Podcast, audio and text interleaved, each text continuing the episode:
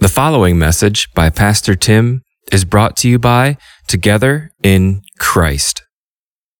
Good morning. It's good to see all of you this morning. Take out your Bibles if you would. Go to Jonah chapter 2. Jonah chapter 2 is where we'll be focused today. It wasn't but a few weeks ago I preached Psalm 62. And in Psalm 62, verse 9, it says, Those of low estate are but a breath, those of high estate are a delusion. In the balances, they go up. They are together lighter than a breath. I read that in coming into today's passage because in today's passage, Jonah really is going to deal with some suffering that he is going through and how, in the midst of his suffering, God would save him. And that is often the case. A lot of times, we'll talk about it more as the sermon goes on, that we see God do that in the midst of hurt, in the midst of suffering, when God speaks, when God really uses His word to show people truth. I was reading an article today, this morning, and uh, it was written by a nurse who worked in the emergency room. And she claimed to be a Christian, but she said that she was a, a nominal Christian at best one who would attend maybe once in a while, attended some as a kid, but she always called herself a Christian. Well, she had a very difficult night in the emergency room. She was a part of three different deaths two of them teenagers, one a father uh, who also lost his wife after getting beaten uh, by intruders into their home and left a child. And she, she left that night just despondent and hurting. And so the next day, was her day off, she said, and day that she would normally rest, but instead she find her, found herself driving around trying to think through the night before. She said she came upon a spot where there was a bridge and she was overlooking a river that was very pretty. And she said she got out. And when she got out, she wanted to pray because she was struggling. She said when she started to pray, she noticed no words were coming. Nothing was coming to her head, nothing was coming out. And it was in that moment she realized God wasn't real. She said, I realized in that moment, God, there, there was no way that God was, was real. Because if God was real, He'd have something to say. Right? There'd be something for me. See, she had experienced something extremely difficult, and she just simply did not have answers. Well, the article ends up having a good turn to it because later she has a patient who is very sick, has no hope at all. But through prayer, we see God do a miracle in his life and really save him. And that worked in her life to where she started to go to God's word. So, for the very first time, she read all four gospels. After the gospels, she decided she was going to trek through the book of Romans. And it was there in Romans, Romans chapter 5, where there was a passage talking about suffering and how God uses suffering in the life of a believer, to where she said, for the very first time, she actually saw the hope of God and that God offers. I share with you that story because in the verse in Psalm 62 because sometimes what I like to do is I like to listen to preachers who I think are itchy ear preachers. The Bible says there'll be those who will preach, and they preach in a way just to satisfy the listener. They preach so that they, they will uh, make those itching ears of people satisfied and, and happy, and then they'll go off with their, with their day. And so sometimes I like to turn these preachers on. I'll listen to them on YouTube, and it's always the same. It's always the same story. It's always about me. It's always how good I am or how good I can be or how God made me the best.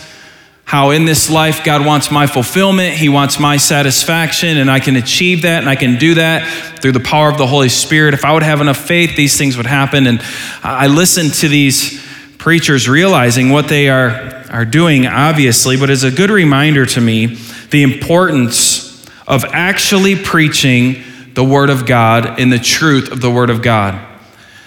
And the reason it's so important to preach and teach the true Word of God is because the only the true Word of God will give you and me any hope at all when we actually live a real life of which those preachers I don't think believe in. A life of hurt, a life of pain, a life of suffering a life where maybe when you get towards the end of it and you look back, you're not really that fulfilled with the life that you lived. Instead, you think of all the things you should have done or could have done or should have said. And you find yourself frustrated. I think that's the real life that we live. I think that's the life actually that Jesus talked about that we as Christians would face. A life that does hurt, a life that involves suffering and persecution and difficulty and pain. That, that is real life. And if I would actually let you into my life, and if you would actually let me into your life, and we had a conversation, I bet we would find out that we all have difficulties, struggles. I don't know what you're facing today. I don't know what you might be going through. You might be in a big high in your life that things are going great, and that's, that's fantastic. God has been good to you. There are some of you who might be going through some very very troubling times, some troubling circumstances in your life, in your family's life, whatever it may be. And I dare say that as we read Jonah chapter 2, you will completely understand what Jonah is talking about.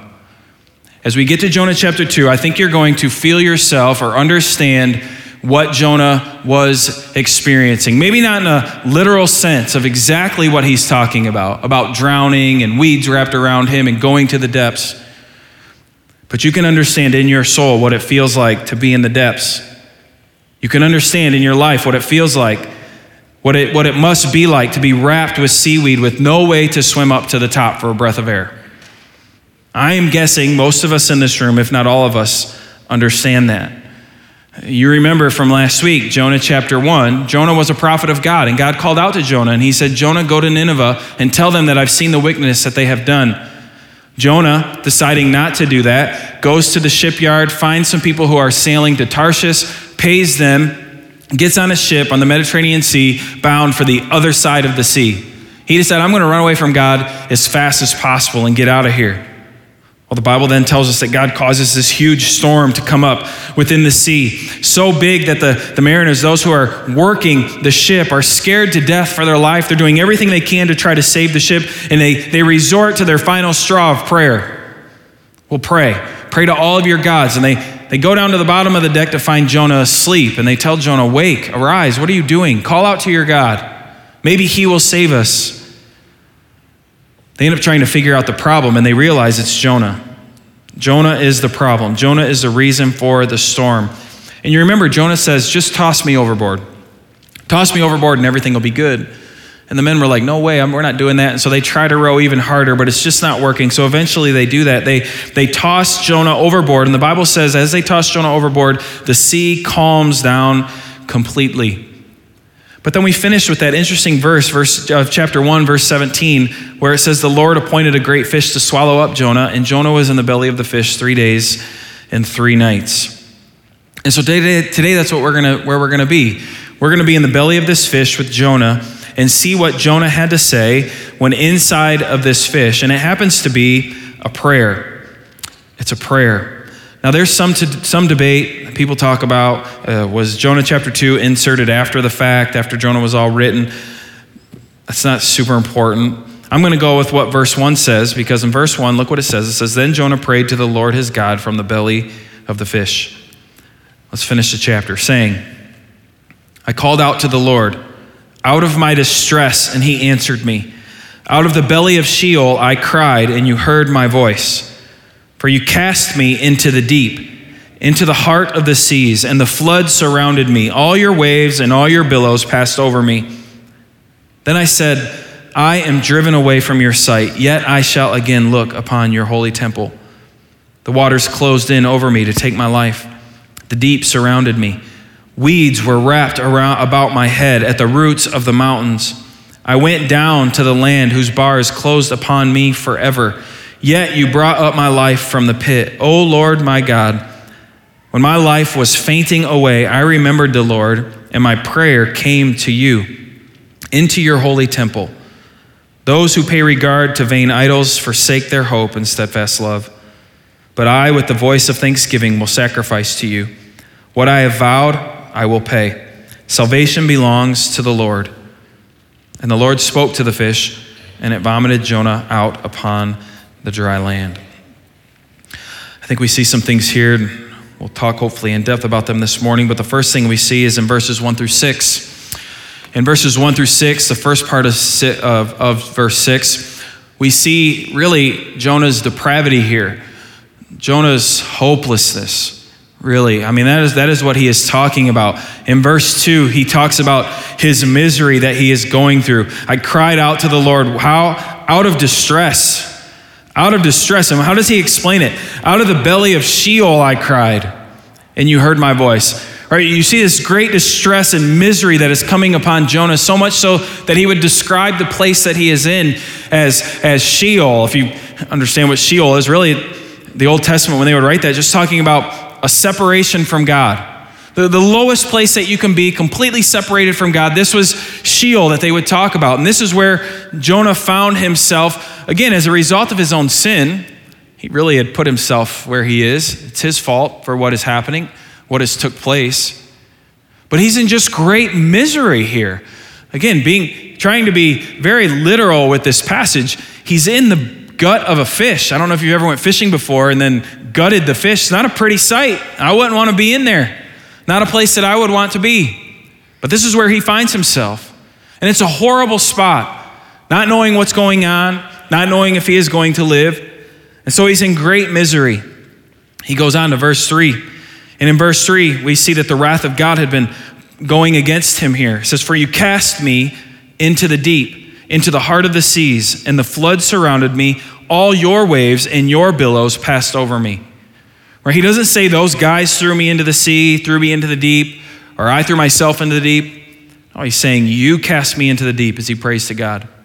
You, I am facing your judgment. I am facing your wrath here. They are surrounding me. They are, they are flooding over me. The waves and these billows, they, they just pass over me, and there's nothing Jonah can do about it for a second. See, you wonder how long Jonah was in the water before the, before the fish came and swallowed him. It, it sounds like not right away, right? The fish didn't come right away because he's talking here about drowning. As he feels himself going down in the deep of the water. I don't know if you've ever been in that situation before, but I remember as a kid thinking I was going to die in a pool underneath a raft. That's a horrible spot to be in. I can't do anything to get out of this. This is it. This is how I go, and this isn't fun. That's what Jonah's facing. He's saying, I'm, I'm falling down into the, into the depths here. Your waves and your billows are passing over me. The wrath of God is being done. This storm is God's wrath on my life and my sin, and it is taking over me right now. He goes on to verse 4 and he talks about his separation from God. He says, Then I said, I am driven away from your sight. That's an interesting statement from Jonah if you think about it, because where was he trying to run? He was trying to run away from God. And now he's actually finding himself in that situation, being separated from God, and he's really realizing, I have made a mistake. The last thing I should ever want to do is to be separated from God because that is the worst position that I could find myself. And that's what Jonah is, is declaring here. I'm driven from your sight, I am separated. As he gets to verse 5 and 6, we see his desperation.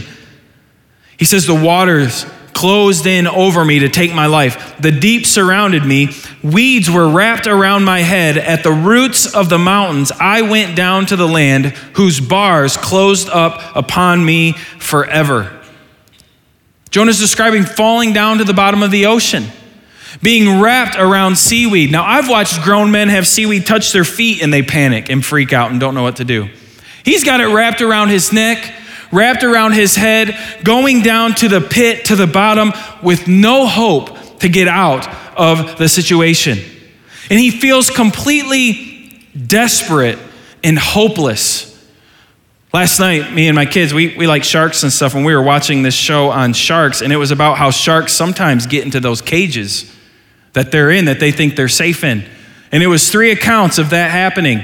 And, and they had they were interviewing the people that it happened to. None of none of them died or anything, but they were talking about how desperate it was because their air supply was on a hose that went up to the boat, how that was about to be gone. The one guy was so scared he dropped the thing out of his mouth, and now he's got to try to get out of this cage with the shark thrashing around all in there. How desperate of a moment that has to be. How desperate does that have to feel? And Jonah, that is what he's going through. He's saying, The weeds are wrapped around me. I'm at the roots of the mountain. I'm as far as I can possibly get. I feel like the bars are closed up upon me forever. There's no way out. Jonah is completely desperate with no hope in himself to be able to get to where he can have life, a breath of fresh air, to feel it again, Jonah knows it's probably not going to happen. But then as we read the rest of the chapter, we see Jonah's salvation comes. Because at the end of verse 6, he says, Yet you brought up my life from the pit, O Lord my God. When my life was fainting away, I remembered the Lord, and my prayer came to you and to your holy temple. And then later in verse 9, at the end of verse 9, he finally cries out, Salvation belongs to the Lord. You see, in Jonah's desperate situation and his hopelessness, it is God who rescues him. It is God who saves his life as he's going into the pit, as he's sinking down to the bottom. It is a fish that is his salvation, a fish that God brings, a fish that swallows him. And Jonah realizes this is God's salvation for me. And that salvation here only belongs to God. Jonah could take no credit in this whatsoever. It's God who brought the fish. It's God who demanded the fish to go to swallow Jonah. And in the end, if you notice in verse 10, it is God who orders the fish to vomit Jonah out. It wasn't that the fish had a bellyache and needed to get rid of Jonah. It was that the Lord told the fish, All right, time's up. Go spit him out on dry land. Right? Not, not out in the water and he'll swim to land. You go take him to dry land and you're going to vomit him out. And so it's not the prettiest of situations. It's not the prettiest story of salvation that looks all great, but it is salvation. And Jonah realizes that his life would be over if it wasn't for God intervening and God doing what only God could do. So when God saves Jonah, we see here that he finally realizes that this salvation is only from God. But his reactions, the reactions that Jonah has in here, are all because of God's salvation. Jonah knows, I did not deserve this. I do not deserve this salvation. I was running from God, I was trying to flee from God, but yet, even though I do not deserve it, God saved me. He understands that, and we see this in his words. Jonah knows actually, if anything, I was disqualified for God. If anything, Jonah should be the last one to receive any good treatment from God. Because God gave him a task to go do, and Jonah said, I am not doing that. And he just fled and he ran. Yet, even though we would say, Jonah, you are disqualified, even though we would look at Jonah and say, You deserve to die, you deserve to go to that pit, you deserve the wrath of God to be poured out in your life, God intervenes. And even in the midst of that hurt, in the midst of that shame, God loves Jonah even into salvation, to save him. I mean, we, we talked last week about Jonah's disobedience. And so when we get to, we start to grasp Jonah's disobedience and we think of how great his disobedience is, and maybe we even feel embarrassed for him. What really happens in the book of Jonah is we see how great God's love is for his people. We hopefully get a taste and a grasp of how much God really loves us those of us who've been saved by His grace, people who did not deserve it, right? People who, who shouldn't have this grace poured out on them, but yet we receive it. Now it's sad that in Jonah's life, what it took to get Jonah to this spot was for him to be in a storm, for him to be thrown over in a ship, for him to sink to the bottom of the ocean, and for a fish to come and eat him. That's what it took for God to get Jonah's attention, for Jonah to finally realize it is God who is in control. But so often, we see this same story play out today. It's amazing how often it takes a tragedy in a family's life for people to seemingly wake up to understand who God is and what He does and the truth of His Word. Or how often we really do have to get to the pits and the depths of that in our own life to where we have no other place to turn, we have no other place to go but to look to God and say, God, are you real? God, are you really there? Is your word really true? So often, these are the times that God does work. And it's amazing to think that in that fish's guts, as Jonah sought God, as Jonah prayed to God, as Jonah began to trust and give his life to God, here, that God actually heard him, that God loved him, that God cared for him, and that God would save him. You see, Jonah realizes what's happening here. He realizes the salvation that he has been given. And he, he talks about this in verses 8, 8 and 9 because we see how Jonah responds in this situation. He says, Those who pay regard to vain idols forsake their hope of steadfast love. Jonah realizes there's only one God who deserves worship. You remember, not too long ago, he was on a boat where they were praying to every God, every God possible. And you remember, Jonah told them, I serve the true God, the one who made the sea and the dry land. And Jonah is saying here, he's saying, idols are worthless. Idols are worthless. I need to worship only the true God. And those who do not worship the true God, what they are missing out on is they are missing out on this steadfast love that I am experiencing in this moment. We've talked about this word numerous times. It keeps coming up. The Hesed love of God is the steadfast covenantal love of God that He gives us despite us. Despite us. And that's what Jonah is talking about here. Those who turn from the Lord and worship idols, they worship vain things, they worship the things of this world. This is what they are doing. They are removing themselves from the steadfast love of the Lord and they are forsaking that, which is the only true source of love. And so the first rea- uh, realization for Jonah is worship and what true worship is. True worship is given to God alone. But then he goes on, look at verse 9. But I, with the voice of thanksgiving, now, this is an odd place to be thankful in the guts of a fish. I mean, he hasn't been spit out yet, he hasn't been vomited out yet. He doesn't know if he's going to live. But yet, in the guts of this fish, he's willing to say, in the midst of his suffering, in the midst of his hurt and his shame, he's willing to say, with a heart of thanksgiving, I am speaking to you now. When we understand the salvation of the Lord, it's a natural response to thank him to be thankful for the things that He has done, to be thankful for what He has done in our life. And I want to do a little sidebar here. I don't have it in my notes, but I always, I always, when I preach, I want to get people excited. And to be honest, you guys don't ever look excited. but I want to get people excited about the things of God. And this is where the, this is where the itchy ears come in. Because it would be easy to get people excited about God to say just some things that are false. Uh, you guys would be pretty pumped if you actually believed me when I said, guys, when you leave here, there's a special blessing waiting for you because God has foreordained it. He's told me, I promise, when you leave, a blessing is going to come. You guys might leave a little more excited than normal. But I just don't believe that to be true. And so I always think I want, to, I want them to be excited. I want them to be so thankful for the things that God are doing. I want to drum up inside of them what, whatever I can to get them just so thankful for God and the love that He has shown them in their life that they just they just can't help but to worship Him and to praise Him and to serve Him. What can I really say? What can I what can I really do? Well, Jonah, I think, shares that with us.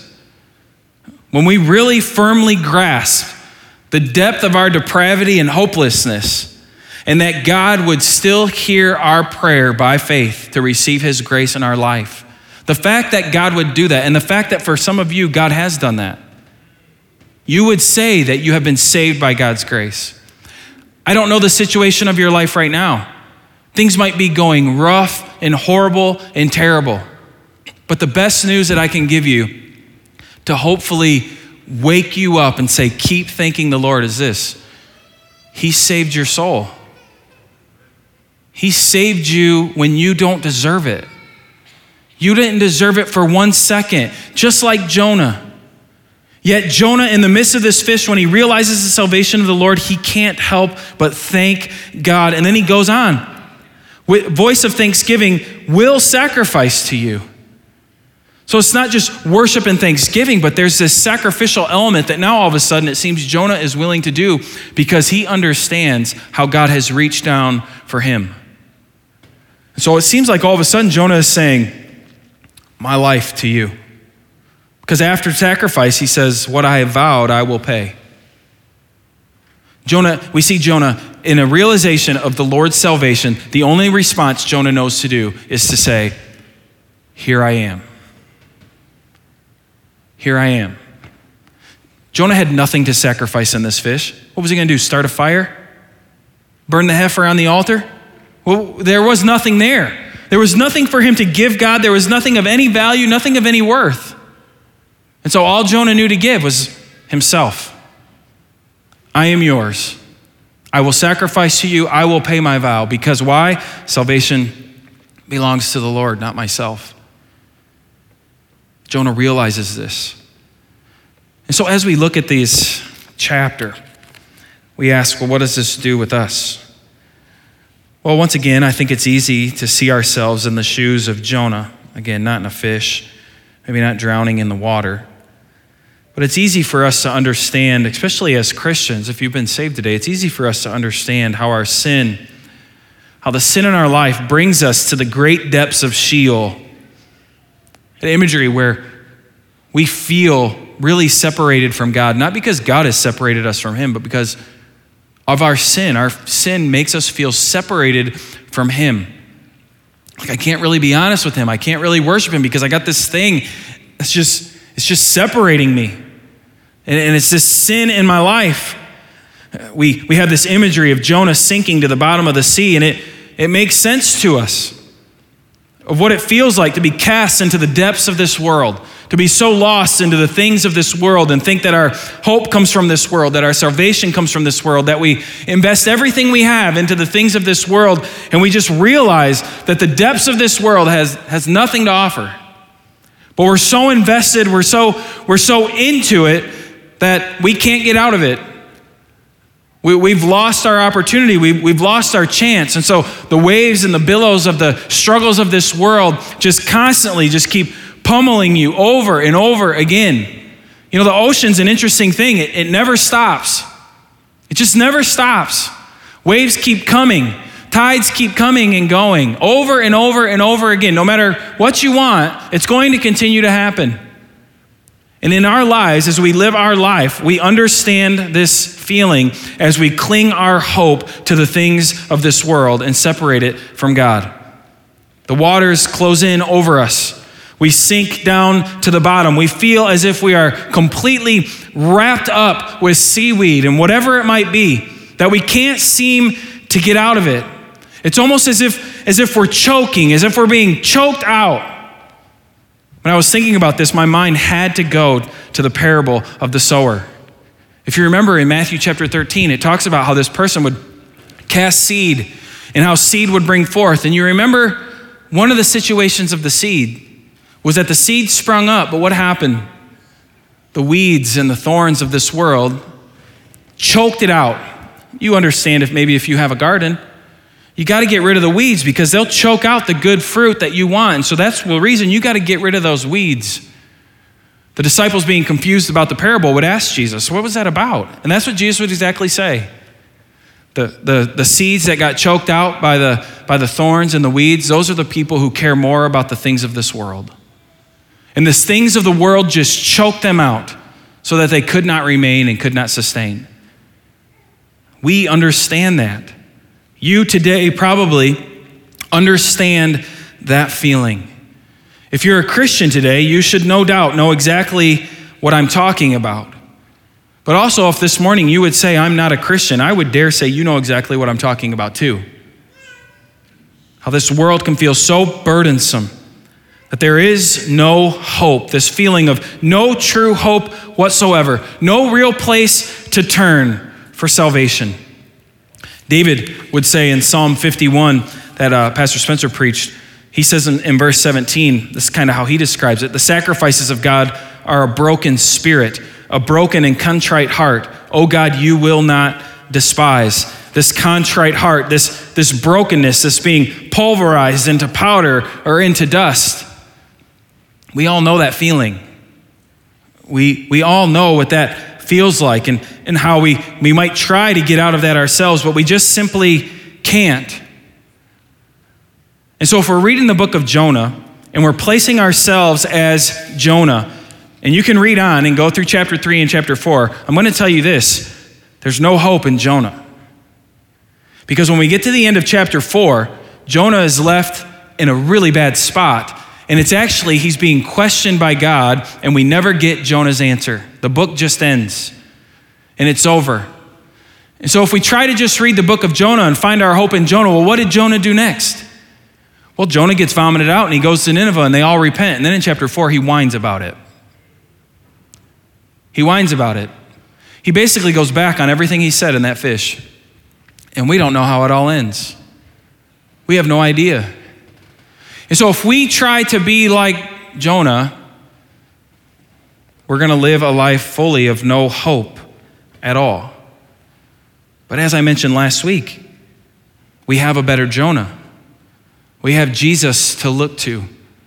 Because in Matthew chapter 12, verse 40 through 41, I will remind you, Jesus would say this For just as Jonah was three days and three nights in the belly of the great fish, so will the Son of Man be three days and three nights in the heart of the earth. The men of Nineveh will rise up at the judgment with this generation and condemn it, for they repented at the preaching of Jonah. And behold, something greater than Jonah is here. You see, if you try to compare Jonah with Jesus, Jonah's story with what we know of Jesus, and I'm just going to do a, a, few of them here, it really brings out, I think, some great truths. First of all, as we look at chapter 2 here, we realize that Jonah felt the wrath of God. I talked about that. He talked about how he was separated from God and how it was his storm, it was his waves, it was his depth. So Jonah felt the wrath of God, but why did Jonah feel the wrath of God? He felt the God because of his own sin. He was where he was because of his sin. There was nobody else to blame. Well, we compare this to Jesus. We're told in Scripture that Jesus had all the wrath of God put on him. Why? Because of your sin. Not because of his sin but because of your sin. Jesus led a perfect life, yet he would go to the cross and take all of God's wrath on him. 1 Peter 2:24 says he himself bore our sins in his body on the tree, that we might die to sin and live to righteousness. By his wounds you have been healed. Romans 3:25 whom God put forward as a propitiation by his blood to be received by faith. This was to show God's righteousness because in his divine forbearance, he had passed over former sins. Talking about Jesus being the propitiation, how he would take on our penalty, our wrath that we deserve by God. No, he would take all of that for us in our place. John 3:36, Jesus would say this, whoever believes in the Son has eternal life. Whoever does not obey the Son shall not see life, but the wrath of God remains on him. For those of us who are found in Christ, the wrath of God does not remain on us anymore. We do not have to experience that. We do not have to do what Jonah did. We don't have to call out to God and say, Your wrath is being poured out on me, because we can look to God as our Father and say, You bore all your wrath on your Son so that I wouldn't have to experience it, so that I wouldn't have to go through it. Therefore, I thank you. Right? Therefore, I serve you. Well, not just that, the Bible tells us Jonah spent three days and nights in a fish or the depth of the sea. And what was it? It was actually a means of grace for Jonah. It was God in his great grace saving Jonah that Jonah would do this. Well, conversely, Jesus said this here in Matthew. We see Jesus spends three days in the grave. And why does he do this? Not as a means of grace for himself, but as a means of grace of all who believe by faith in him. He did that for us. He did that so we can be saved by His grace. At the end of Jonah chapter 2, Jonah is vomited onto the land. Again, probably not a pretty sight. But in Jesus' case, Jesus rises from the grave, and he rises from the grave victorious, triumphant, victorious over sin, death, hell in the grave. Not somebody vomited onto the land, no, somebody who is over the land that the disciples would soon see elevated in his ascension. See, as we read Jonah, I want to remind us over and over again what we have here is we have in Jesus a better Jonah. And even better news than that. In Jesus, we have a better Tim, a better you, in that he does what you cannot do. Just like Jonah, you and I, we can't do a thing for our sin. You can go to your neighbor and tell them sorry. You could go to your boss and confess that you've been stealing things. Maybe you'll face repercussions. You can do all this sort of stuff, and that's fine and that's good. But as David would cry out, Against you only have I sinned, as he would talk to God. How are you going to handle your sin against God? How, how are you going to deal with that? Are you just going to say, Could you not notice that one? Could you just, could you just pass by that one? God, could you actually be 100% against your character and not deliver justice to me? Yeah, everybody else, they deserve it. They're bad people. But I'm a pretty good person. So I know your Bible says things about sin equals death and all who sin are separate. I know it says that, but how about for me? Just let me slide by. You cool with that? You see, that's not how it works. Your sin has to be dealt with. And what we have been given in the life, the death, the burial, and the resurrection of Jesus is we have been given a way to deal with our sin through Christ. Jesus was willing to go to the depths of Sheol in our place. Jesus was willing to live the perfect life you and I simply cannot live.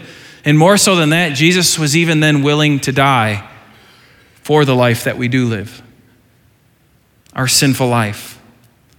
In Romans chapter 4, verse 24 and 25, it says, It will be counted to us who believe in him who raised from the dead Jesus our Lord, who was delivered up for our trespasses and raised for our justification.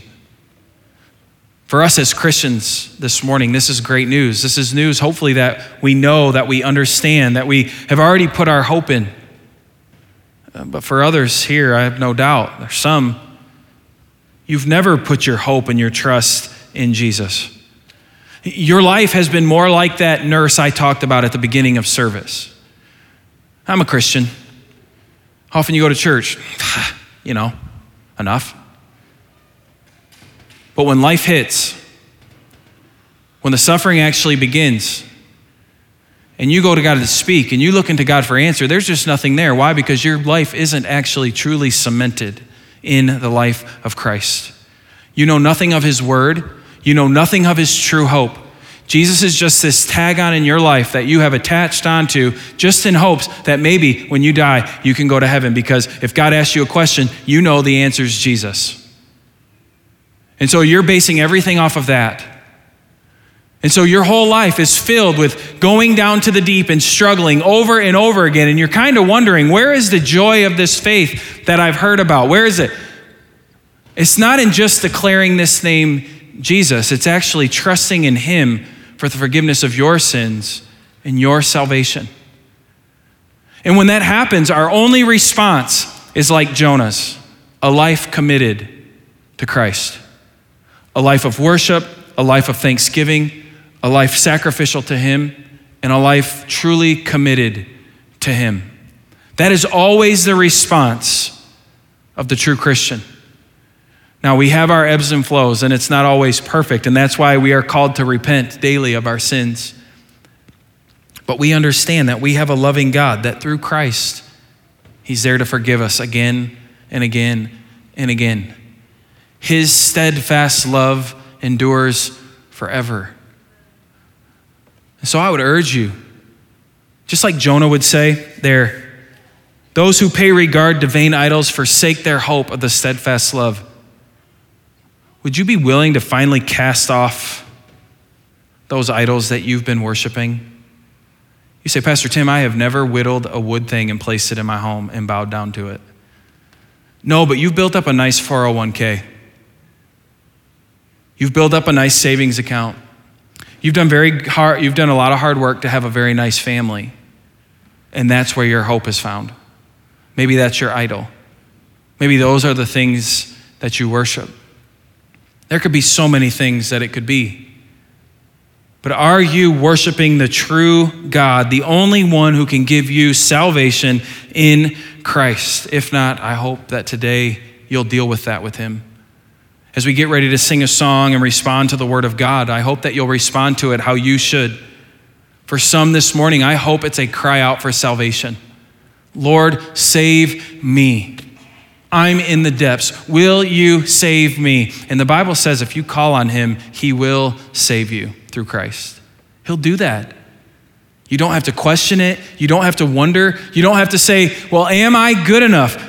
No, you're not. But either was Jonah. And he saved Jonah. And if he'll save Jonah, he'll save you. But then those of us who have been saved, maybe we've been starting to put our hope and our trust in the things of this world. We've started to trust in these idols and we forget where our salvation belongs. And our highs and our lows depend solely on the things of this world every single day. If we ask you, How are you doing today? really what we should ask is, Did you see good news in the news this morning? Because that's what bases your whole day. Is your family all healthy? If they're all healthy, I'm good. If not, no, it's devastating. I don't know what it might be in your life. But, Christian, is your joy found in the saving hope of Jesus Christ? The solid rock is where I stand. All this other ground is sinking sand. Do you really live your life that way and believe it that the salvation alone belongs to Him, not me, not my circumstances, not my surroundings, but it's because of Him. And because of Him, I'm going to live my life to Him to the fullest always. Let's bow together. Let's pray and respond to the Word of God this morning. God, it's amazing to me how a book like Jonah, that we always classify as a children's story, can be like a mirror of looking into my own life. How it's so easy to distrust your plan for my life. So easy to think, you know, I'll just run from this or I'll just keep putting it off and hope that it goes away. But God, we see in your great, great grace, as Jonah would try to do that, you continued to pursue him.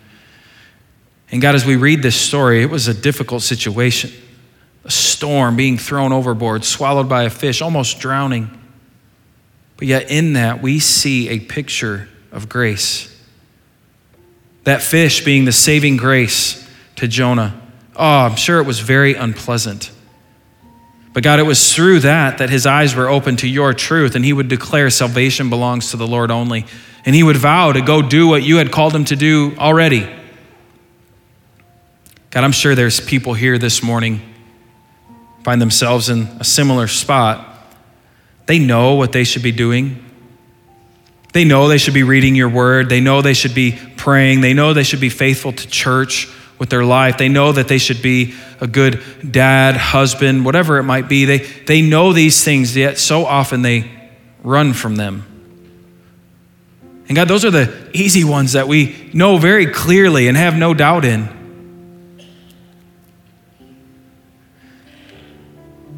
God, it's a scary thing to pray, but I pray that we would be willing to have a prayer to say, God, whatever it takes, prick my heart Help me to be faithful to the things that you've called me to.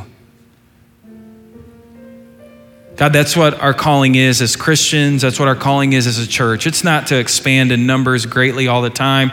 It's not even to go and to on me to reach the whole world for the gospel. God, you call me to faithfulness. And so, God, I pray that as every Christian in here, that we would pray that we would be faithful to you setting our hope on you, understanding that salvation comes only from you, that our response would be worship, gratification, and commitment to you every step of the way. God, I pray for those who do not know you as their Father, those who have not been saved by the good grace that you've given us through Christ, your Son, Jesus. I pray that you would open your, their eyes to that truth this morning that you would use your word to help them to see there is hope in this world, but it's, it's not found in creation, it's found in you. So, God, I pray that this morning you would be forgiving people of their sins, that you'd be saving them, that you would be giving them a, a true hope and a true joy that only you can do. And God, I pray that we'd be able to worship you as we see those things take place and happen. So, God, as we sing this song, I pray that it would be a song of joy in our heart, that we would really honestly worship you through singing it. But, God, also that we'd take this time to respond how, how we should to you through prayer, confession, or thanksgiving, or whatever it might be. Just help us to be faithful. During this time, we ask in Christ's name. Amen. Let's stand and sing together. You have been listening to a message by Pastor Tim from Together in Christ. This content has been provided to you by Monroe Missionary Baptist Church. For more information, visit us online at mmbconline.org.